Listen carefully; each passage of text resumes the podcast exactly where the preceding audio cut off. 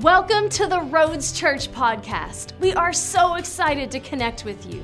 We hope that this podcast builds your faith and that you will be encouraged and inspired by this week's message. Let's jump into the message today. We're on our third week of prayer and fasting. We've been doing 21 days here at the church for prayer and fasting at the start of the year, and this is our last seven days. So if you got your Bibles, let's get them out. We love the Bible here at the Roads Church. We get a little pumped, a little jacked up when we talk about it. So as you open them up, let's open them Matthew chapter 4. Woo! Matthew chapter 4.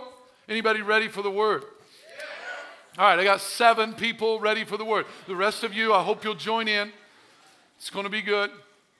Sermon notes are available there on the YouVersion Bible app if you'd like to follow along. Note takers are world changers.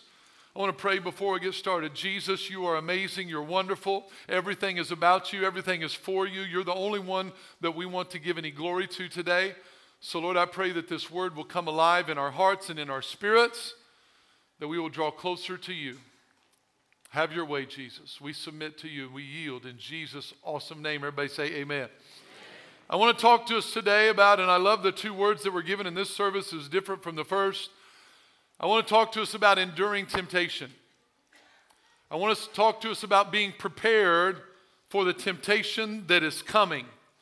Because, mind you, temptation is real. It's coming to us all. It's already happening in our life, but there's other temptations coming. So, I want to be ready for that. We're going to talk about what that story looked like here in Matthew chapter 4. This is Jesus coming in contact with Satan and enduring temptation himself. Have you got Matthew chapter 4?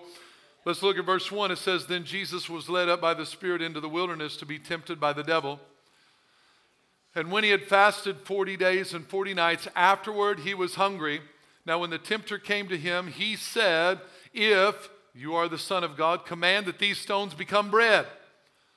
But he answered, It is written, Man shall not live by bread alone, but by every word that proceeds from the mouth of God. Look at verse 1. So Jesus was led up by the Spirit. So who is doing the leading here? It's the Holy Spirit. Who's doing the following? Jesus.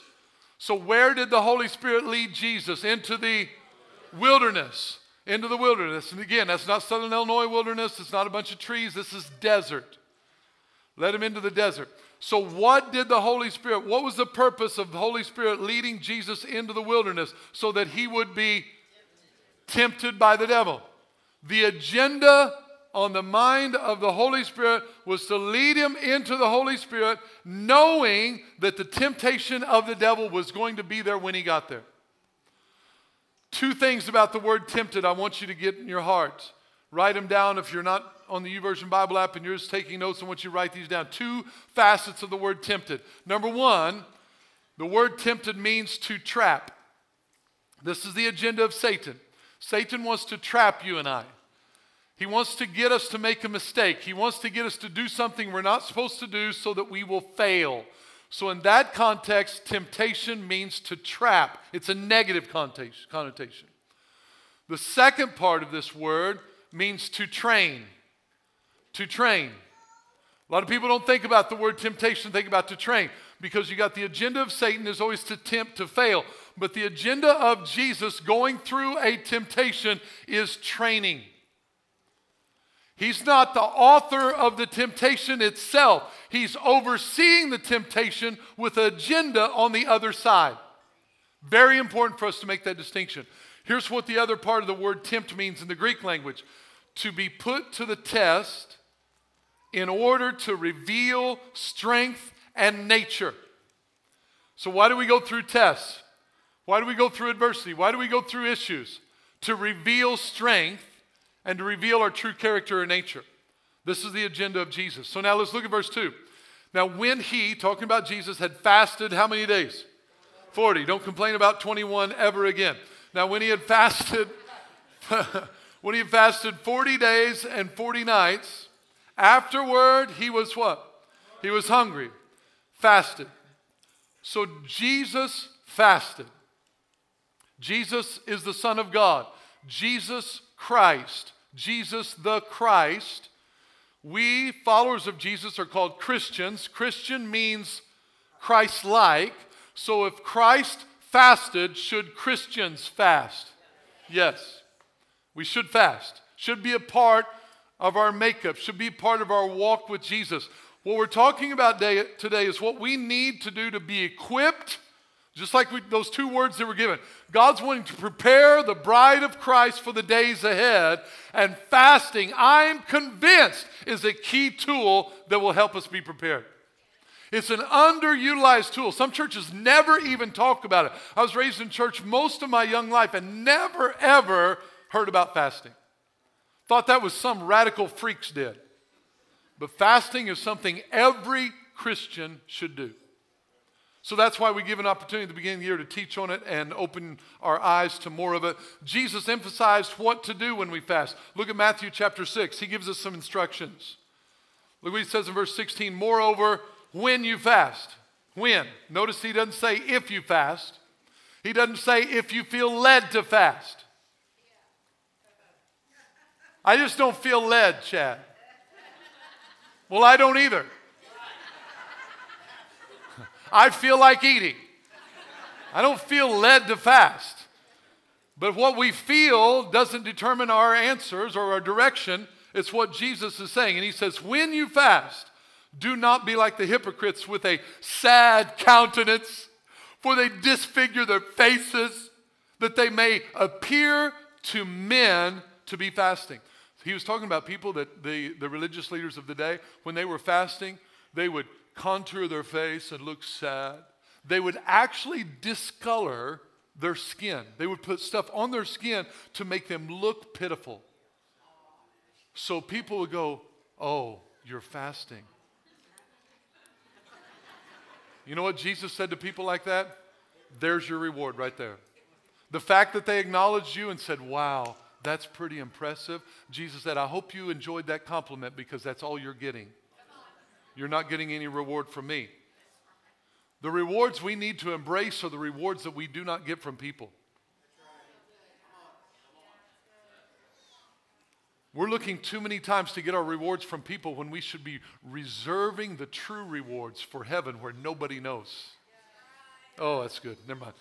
Don't appear to be men to be fasting, and surely I say to you, they have their reward. But when you fast, anoint your head, wash your face, huh? Perk up a little bit, put some excitement on your face, because you do not want to appear to men to be fasting, but to your Father who's in the secret place, and your Father who sees you in secret will reward you openly. Who are we supposed to fast to? We're supposed to fast to our Father.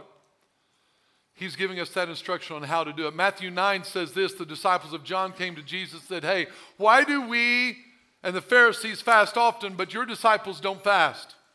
Jesus said to them, Can the friends of the bridegroom mourn as long as the bridegroom is with them? But the days will come when the bridegroom will be taken away from them, and then they will fast.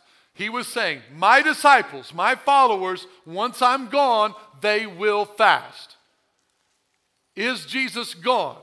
Did he ascend into heaven? Are we his disciples? Yes, then we're supposed to fast.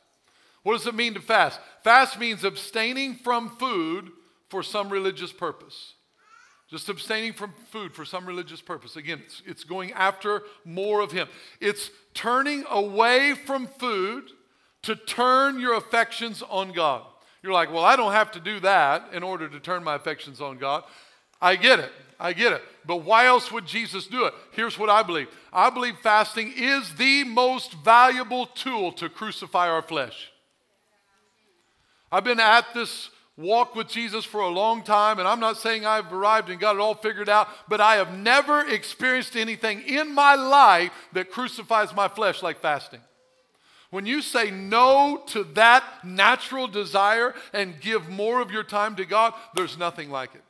Nothing like it. So I just encourage you, see what God wants to do. Look at Joel chapter 2, though. Here's an important part of fasting. Now, therefore, says the Lord, turn to me. Everybody say, turn. Turn to me with how much of your heart? With all of your heart, with fasting, with weeping, and with mourning.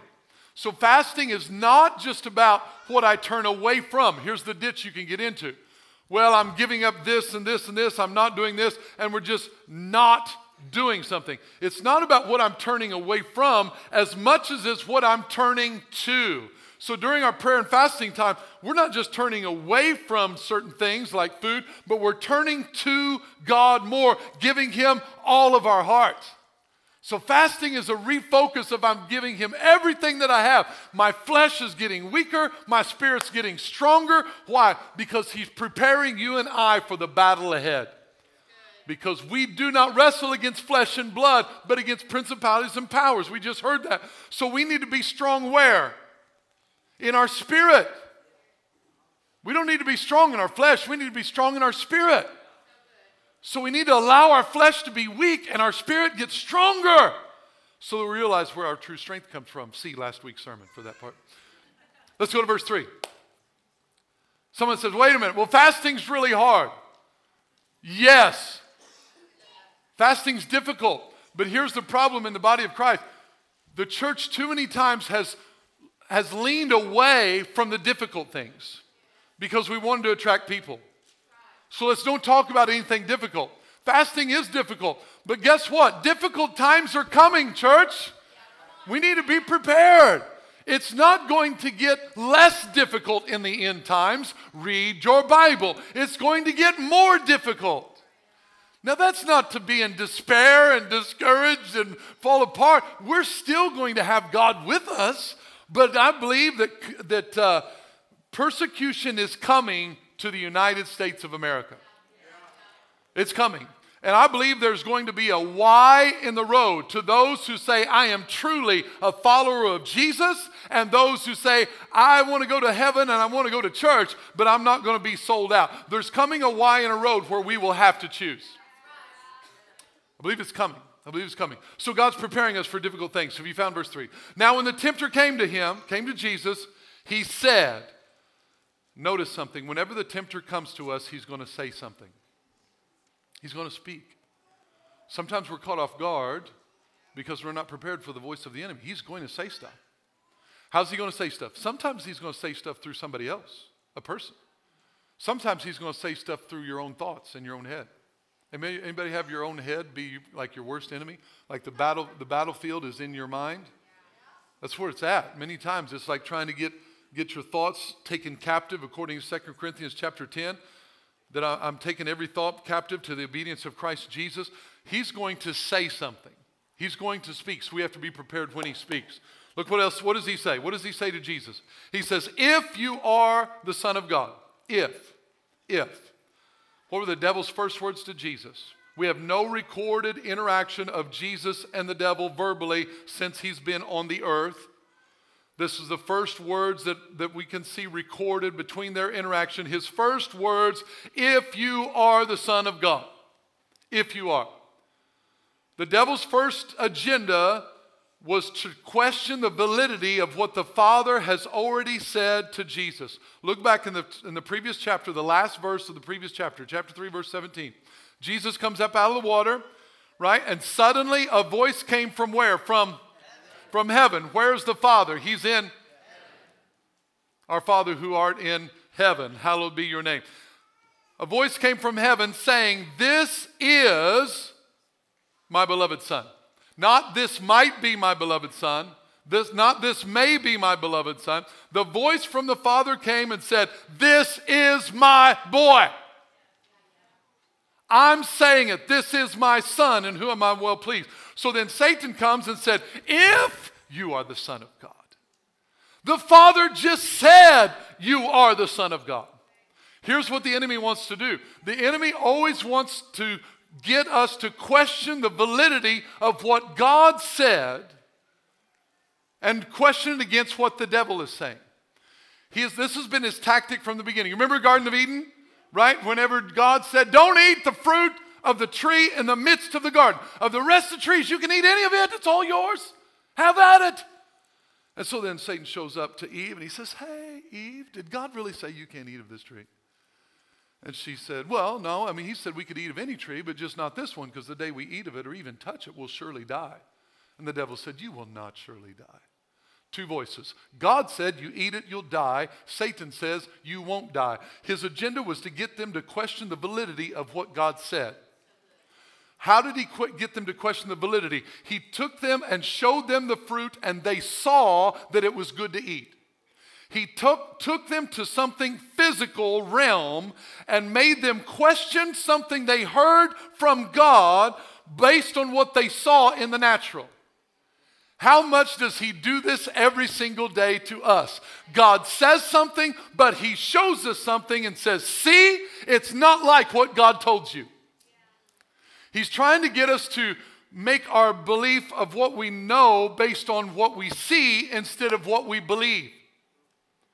God wants us to walk by faith and not by sight. The enemy wants us to walk by sight and not by faith in the church, for us to be successful in life, we have to engage our faith.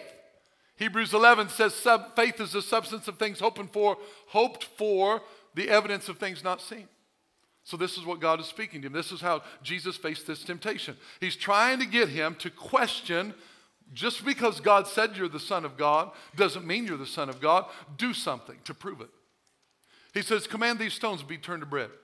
If you are, then do something. He was saying the only way, Jesus, you can really know if you're the Son of God is if you do something to prove it. Why is that problematic?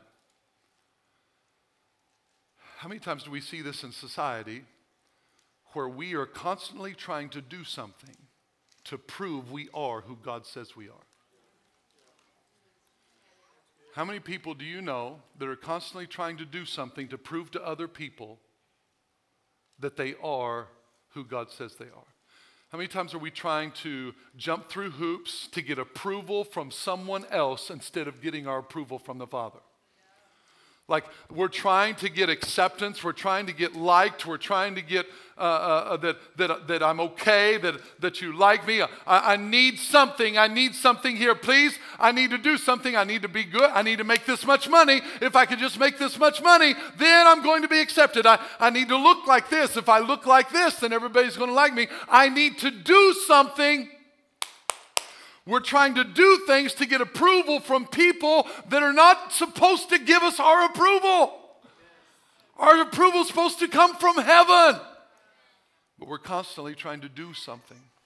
If I can just do this, if I can just do that, if I can just stop doing that, then God will love me. If, if I can do this more, then God will love me, then, then He won't be mad at me. Stop trying to do something that God's already freely given you. He loves you. Why? How do I know that? Because He said so. God's, what God says has to be enough. So, what is our, our affirmation has to get from what we believe? We need to operate by faith. When we operate by faith, we disarm the enemy's tactics. He doesn't know what to do with you when you look at something that is opposite of what uh, you're believing for, and, and you see it and you go, That's all right, I believe God anyway. He doesn't know what to do with you. His hands are tied. He's like, if I can't get you to trip up over that, then I don't, I don't know what to. He does not understand faith. He trips over it. So, this is why God said in that armor we just read, remember, above all, take up the shield of faith, whereby you're able to quench all the fiery darts of the evil one. How many fiery darts can we quench with the shield of faith? All of them. So now, whenever the devil doesn't mean you're not going to get darts shot at you, it just means we'll be able to quench them when we operate by faith and not by sight. This is how Jesus is teaching us to overcome temptation. We got to release our faith, we got to believe. He's equipping us for that. So, in the kingdom of God, really knowing something is based on what we believe and not what we see. That's a quick statement, but that one statement, if we will get it in our heart, will change our life. So I'm going to say it again. In the kingdom of God, the way we truly know something, whether it's real or not, is not based on when we finally see it, hold it, touch it, whatever. When we really know is based on what we believe. That is the kingdom. Well, I'm from Missouri. Show me state. Sorry. If you got to explain it, just don't, don't explain it to your neighbor. If they didn't get it, move on. You know, we, we like, well, I, I got to see it to believe it. No, not in the kingdom, you don't. In the kingdom, we believe first. We walk by faith and not by sight. Okay? So this is what God is telling us as we're preparing for temptation. We need to walk by faith. Look in verse 2. And when he had fasted 40 days and 40 nights, afterward he was hungry. He was what? He was hungry. What does the word hungry there mean? In the Greek language, it means starving. Pretty deep, huh? It also means in need or want of food. So check this out. This may seem Captain Obvious, but I, I, feel like there's a revelation here that God wants to speak to us. After Jesus fasted for 40 days, he was in need or desiring of food, right?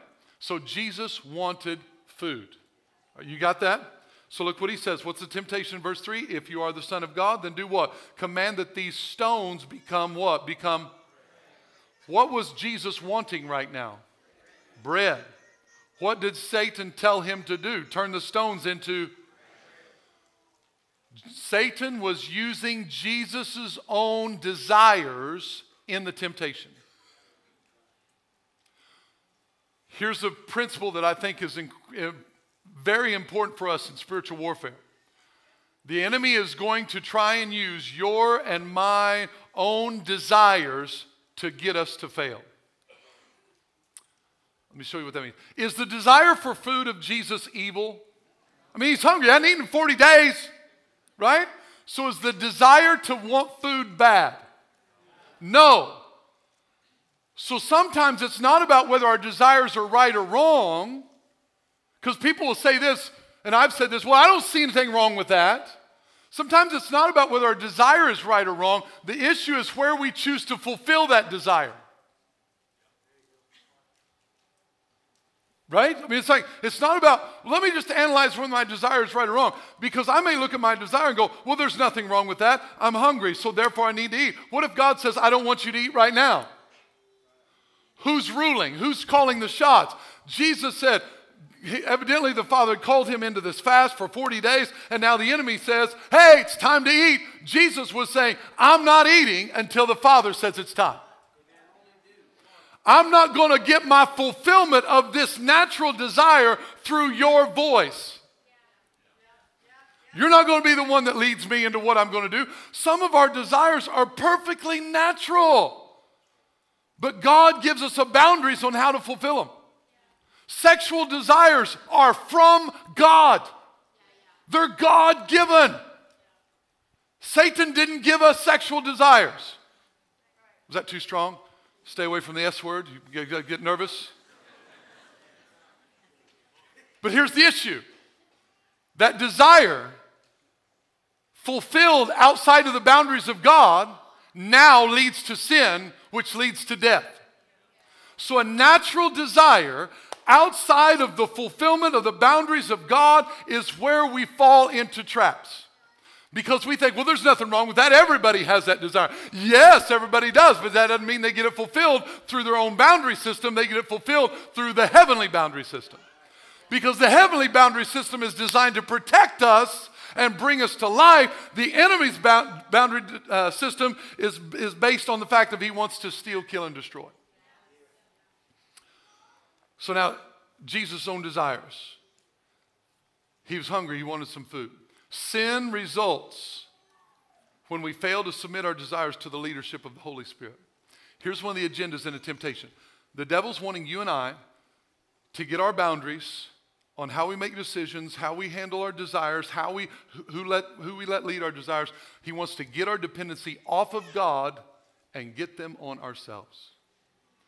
Where I, myself, I start determining my own boundaries. I become the Lord of my life. That's what Satan wants to do.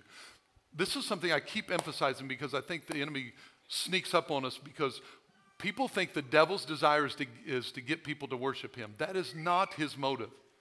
That's too Captain Obvious. He's not coming up to you and say, Would you like to be a Satan worshiper? Nobody's going to do that. He's, getting, he's coming up to you and saying, Would you like to do whatever you want to do? Absolutely. Right? Would you like to lead your own life and have complete freedom to do whatever you want when you want? Yes. That's his motive. That's his goal. Because when Jesus is not Lord in our life, there's only two sides to the team, to the game. We're, we're in a battle, and there's only two sides. There's not a third side. There's Jesus, and there's the kingdom of darkness. There is no neutral team, there's no purgatory team. There's no team that's just, well, I'm not too much that, I'm not too much this. I'm just right there in the middle. Guess what happens to the middle people?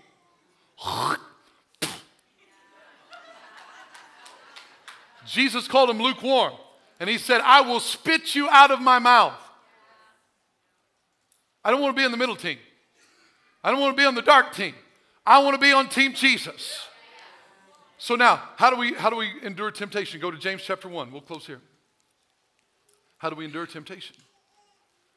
James chapter 1. He's in the back part of the New Testament after Hebrews. If you run into Peter, turn left. James chapter 1. We're going to endure temptation. Look at your neighbor and say, endure it. Endure it, endure it, endure it. We got to we got to endure temptation. Temptation's coming. The enemy's coming. He's trying to trap you, but God's trying to prove you. I want to encourage somebody. God's got an agenda in every test or trial that we go through, and that, that agenda is for you to come out stronger on the other side. We're not making milk toast wimpy. I'm just letting words run around the track. wimpy, we'll just stick with that one. God's not wanting to raise up wimpy followers. It's warfare time. Hmm? Come on, let's buck up. We want to be tough in sporting events, but if nobody wants to be tough in the body of Christ, there is no tougher place than to be a follower of Jesus. That's where the real rubber meets the road. People and say no to Satan, say no to temptation, say no to endure adversity. This is where the real strength lies. When Jesus is the Lord of our life, we're serving him. Those are the real victors. Look at James chapter 1, verse 12. It says, Blessed is the man or woman who endures temptation. Notice what it does not say. It does not say, Blessed is the person who avoids temptation. What are we supposed to do with temptation? We're supposed to endure, endure it. Endure it. That means we go through it. We keep advancing. We don't quit. We don't give up. Two sides to temptation. Remember, one is to trap us, one, the other one is to train us. So blessed is a person who endures temptation, for when he has been approved. That word approved means that you came through on the other side and you gave a, everybody heard the phrase stamp of approval? Stamp of approval is where something has been inspected, someone, something has been examined, something has been looked through, and so someone with authority says, I give that my stamp of approval because it has been tested, examined, and it is genuine. This is what God is saying that when we endure temptation, we will be approved and He will receive the crown of life, which the Lord promised to those who love Him. Anybody looking forward to a crown of life? We got to look forward to the crown of life more than we look forward to the weekend. We got to look more forward to the crown of life than we do the party. There's, there's more to life. We got an eternal purpose. We're working for a crown that's much bigger than what can happen in the temporary. He said, Give the crown of life, which the Lord has prepared for those, promised for those who love him. Look at verse 13. Let no one say when he's tempted, I'm tempted by God, for God cannot tempt, be tempted by evil. So God's not authoring, orchestrating the temptation itself. He's overseeing the temptation from a, from a 30,000 foot viewpoint, and he's seeing what we were going to be on the outside the devil's the one offering the temptation to try and get us to fail. God's the one trying to approve us through it. This is why we can be confident that if I'm in the midst of a temptation, God's agenda is for me to endure, to hang on, to come out on the other side. If I'm in the midst of it, if I'm going through something, I got to read something. I just feel the Lord. Ooh, Jesus. This is impromptu. 1 Corinthians chapter 10 verse 13. No temptation has overtaken you except such as common to man, but God is faithful, who will not allow you to be tempted beyond what you are able. Is that encouraging to anybody but me? That if I'm going through a test, if I'm going through a temptation, I can know if I'm in it, that means I can win it. If I'm in it, I'm going to overcome. If I'm in it, I'm going to come out on the other side. If I will stick with Jesus, I am able to overcome because He's with me. How do I know I'm going to make it through this? This is the hardest season of my life. I've never faced anything like this. This is overcoming. It's incredibly difficult. I get it. We're here with you. We're going to try and walk through it. But here's what I know you're going to make it. How, how, do, how, do you, how do you know, Chad? I don't know, but Jesus does. I have no idea whether you're going to make it or not. You may epic fail for all I know, but Jesus believes in you. Jesus believes in you more than you believe in yourself. So much so that he says, Whatever temptation I bring into your life, I promise you, you're able to overcome it. Because with every temptation, will also make the way of escape that you may be able to bear it. So we know there's going to be a way. But look what happens, verse 14, back to James. But each one is tempted. How are we tempted? When he or she is drawn away. Don't forget, don't miss this part. He's drawn away by his own what? What did, Je- what did Satan try and do to tempt Jesus? He used his own desire for food. He said, This what happens. We're tempted when we're drawn away by our desires and enticed. Then, when desire has conceived, it gives birth to sin. Man, I don't have time to preach all this. This is a process. Gives birth to sin, and sin, when it's full grown, brings forth death. Here's, a, here's in a nutshell summation of it. Our desires, here's what the enemy wants to do. He wants to take your desire. Your desire can be, don't get caught up on the example of food. Your desire can be just a feeling you have. And Satan can take that desire and make you focus on something you see and begin to draw you away. He's drawing you away with something you see. And what is he drawing you away from? He's drawing you away from what God said. He's drawing you away from the promise of God. God can speak something to you, and then all of a sudden we get tired. We get tired. We don't see any change. I've got a desire for this thing to change, and it's not. So he's going to use my own desire to see that thing change, and he's going to begin to draw me away from what I hear and focus on what I see. And I keep looking at what I see, and I get further and further away from what God said, and I begin to say, well, it's probably never going to happen because I don't see it. Temptation comes when we get drawn away by our own desires. Desires, I, my desire to be angry, he draws me away by my own desire. I'm, I'm angry about something. And so I yield to that. I listen to that voice and I lose my temper. I don't forgive someone, whatever. He's using our desires against us. He tried to tempt Jesus with his own desires. What was the answer? What did Jesus do? Jesus said, What did Jesus tell Satan? What was the first part? He said, It is written. When the devil tried to use what Jesus saw, stones become bread, Jesus referred back to what the Father said. It is written, man shall not live by bread alone, but by every word that proceeds out of the mouth of God. Jesus was saying, I don't care about your little dog and pony tricks here with stones and bread. My Father said, I don't even need bread to live, I just need His words. Whenever the enemy, remember I said the enemy's always going to say something? He's going to talk. Our problem is we're not talking back. When the enemy's saying something, trying to discourage you, trying to pull you down, trying to defeat you, he just keeps bombarding you with what you see or don't see over and over and over. At some point, we need to buck up and say, It is written. But he told me. This is a, this is a Lord, is this you? I'm having a thought and I'm just having an internal conversation. Lord, is this you? I'm going to go with it.